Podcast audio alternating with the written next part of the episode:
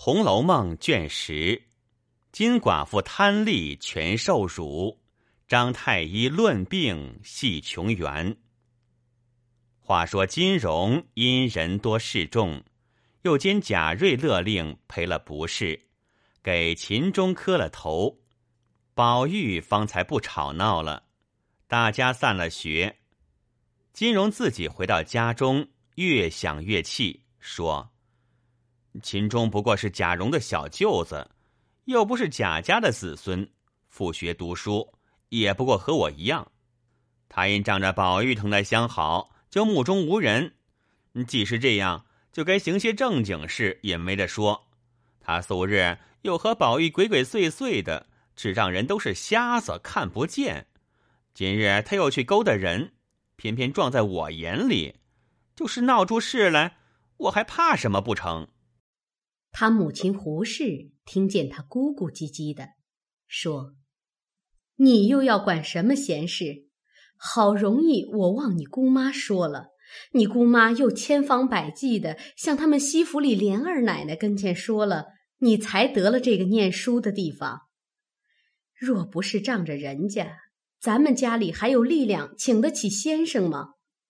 况且人家学里茶饭都是现成的。”你这二年在那里念书，家里也省好大的嚼用呢。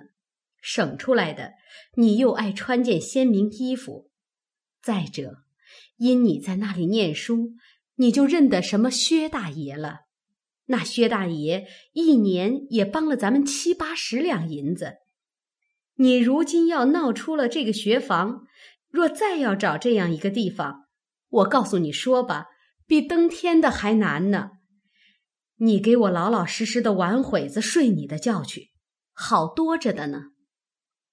于是金荣忍气吞声，不多一时也自睡觉了。次日仍旧上学去了，不在话下。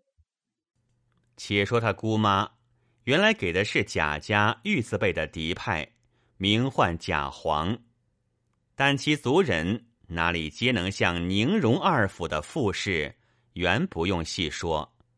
这贾黄夫妻守着些小小的产业，又时常到宁荣二府里去请安，又会奉承凤姐儿并尤氏，所以凤姐儿、尤氏也时常资助资助他，方能如此度日。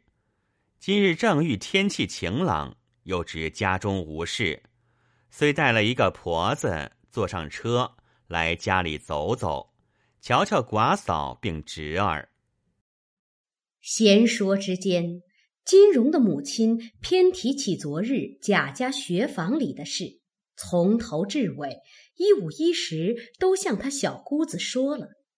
这黄大奶奶不听则已，听了怒从心上起，说道：“这秦钟小子是贾门的亲戚。”难道蓉儿不是贾门的亲戚？人都别要势力了，况且都做的是什么有脸的事？就是宝玉也不犯向着他到这个田地。等我去到东府瞧瞧我们甄大奶奶，再和秦钟的姐姐说说，叫他评评这个理。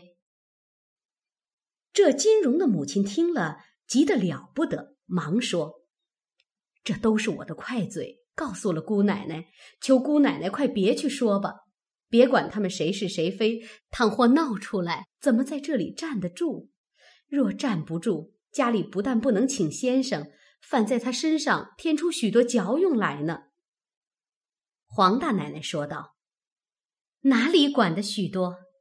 你等我说了，看是怎么样，也不容他嫂子劝。”一面叫老婆子瞧了车，坐了往宁府里来。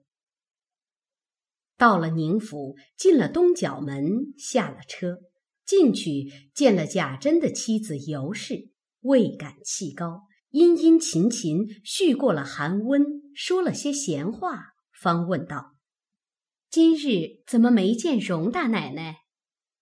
尤氏说。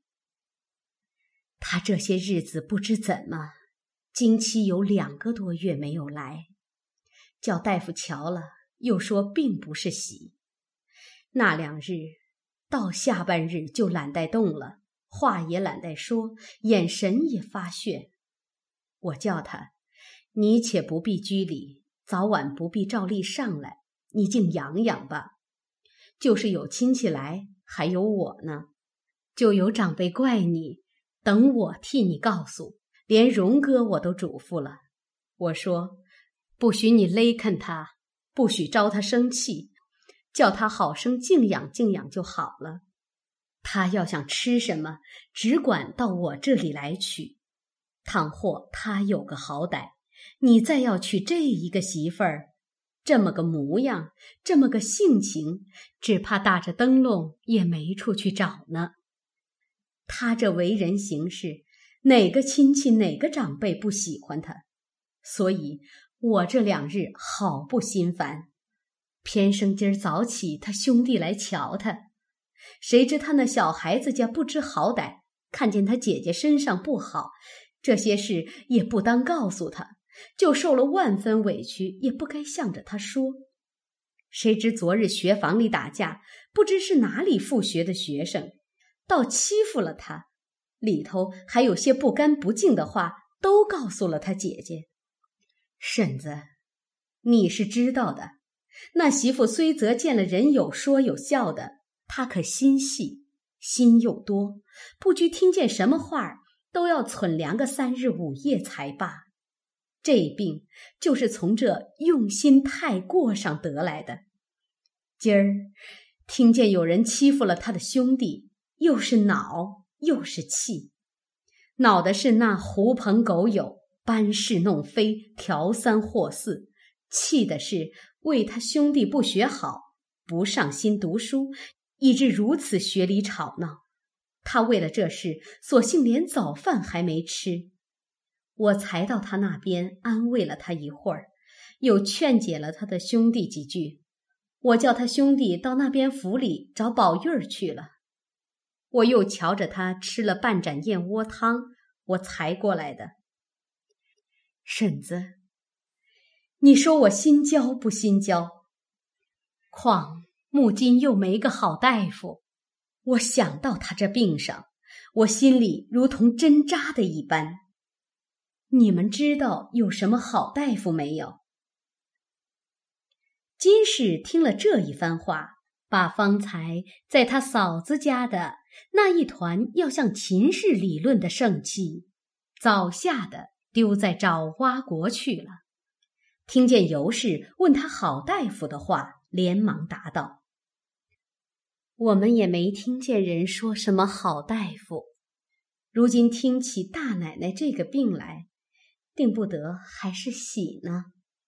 嫂子倒别叫人混治，倘若治错了，可了不得。”尤氏道：“正是呢。”说话之间，贾珍从外进来。见了金氏，便问尤氏道：“这不是黄大奶奶吗？”金氏向前给贾珍请了安。贾珍向尤氏说：“让这大妹妹吃了饭去。”贾珍说着话，便向那屋里去了。金氏此来，原是要向秦氏说秦钟欺负他侄儿的事，听见秦氏有病，连提也不敢提了。况且贾珍尤氏又待得甚好，因转怒为喜的说了一会子闲话，方家去了。金氏去后，贾珍方过来坐下，问尤氏道：“他今日来有什么说的？”尤氏答道：“倒没说什么，一进来脸上倒像有些着恼的气色似的。”吉志说了半天话，又提起媳妇的病，他倒渐渐的气色平静了。你又叫留他吃饭，他听见媳妇这样的病，也不好意思，只管坐着，又说几句闲话就去了，倒没有求什么事。如今且说媳妇这病，你哪里寻一个好大夫给他瞧瞧要紧，可别耽误了。现今咱们家走的这群大夫，哪里要得？一个个都是听着人的口气儿，人怎么说，他也添几句文话说一遍。可倒殷勤的很，三四个人一日轮流着，倒有四五遍来看脉。大家商量着立个方，吃了也不见效，倒弄得一日三五次换衣服，坐起来见大夫，其实与病人无异。贾珍说：“可是这孩子也糊涂，何必又拖拖换换的？倘或又着了凉，更添一层病还了得？任凭什么好衣裳，又值什么呢？孩子的身体要紧。”就是一天穿一套新的也不值什么。我正要告诉你，方才冯子英来看我，他见我有些抑郁之色，问我是怎么了。我告诉他媳妇身子不大爽快，因为不得个好太医，断不透是喜是病，又不知有妨碍无妨碍，所以我心里实在着急。冯子英因说他有一个幼时从学的先生。姓张名有事，学问最渊博，更兼医理极精，且能断人的生死。今年是上京给他儿子捐官，现在他家住着呢。这样看来，或者媳妇的病该在他手里除灾，也未可定。我已叫人拿我的名帖去请了，今日天晚火未必来，明日想一定来的。且冯子英有回家亲替我求他，务必请他来瞧的。等待张先生来瞧了再说吧。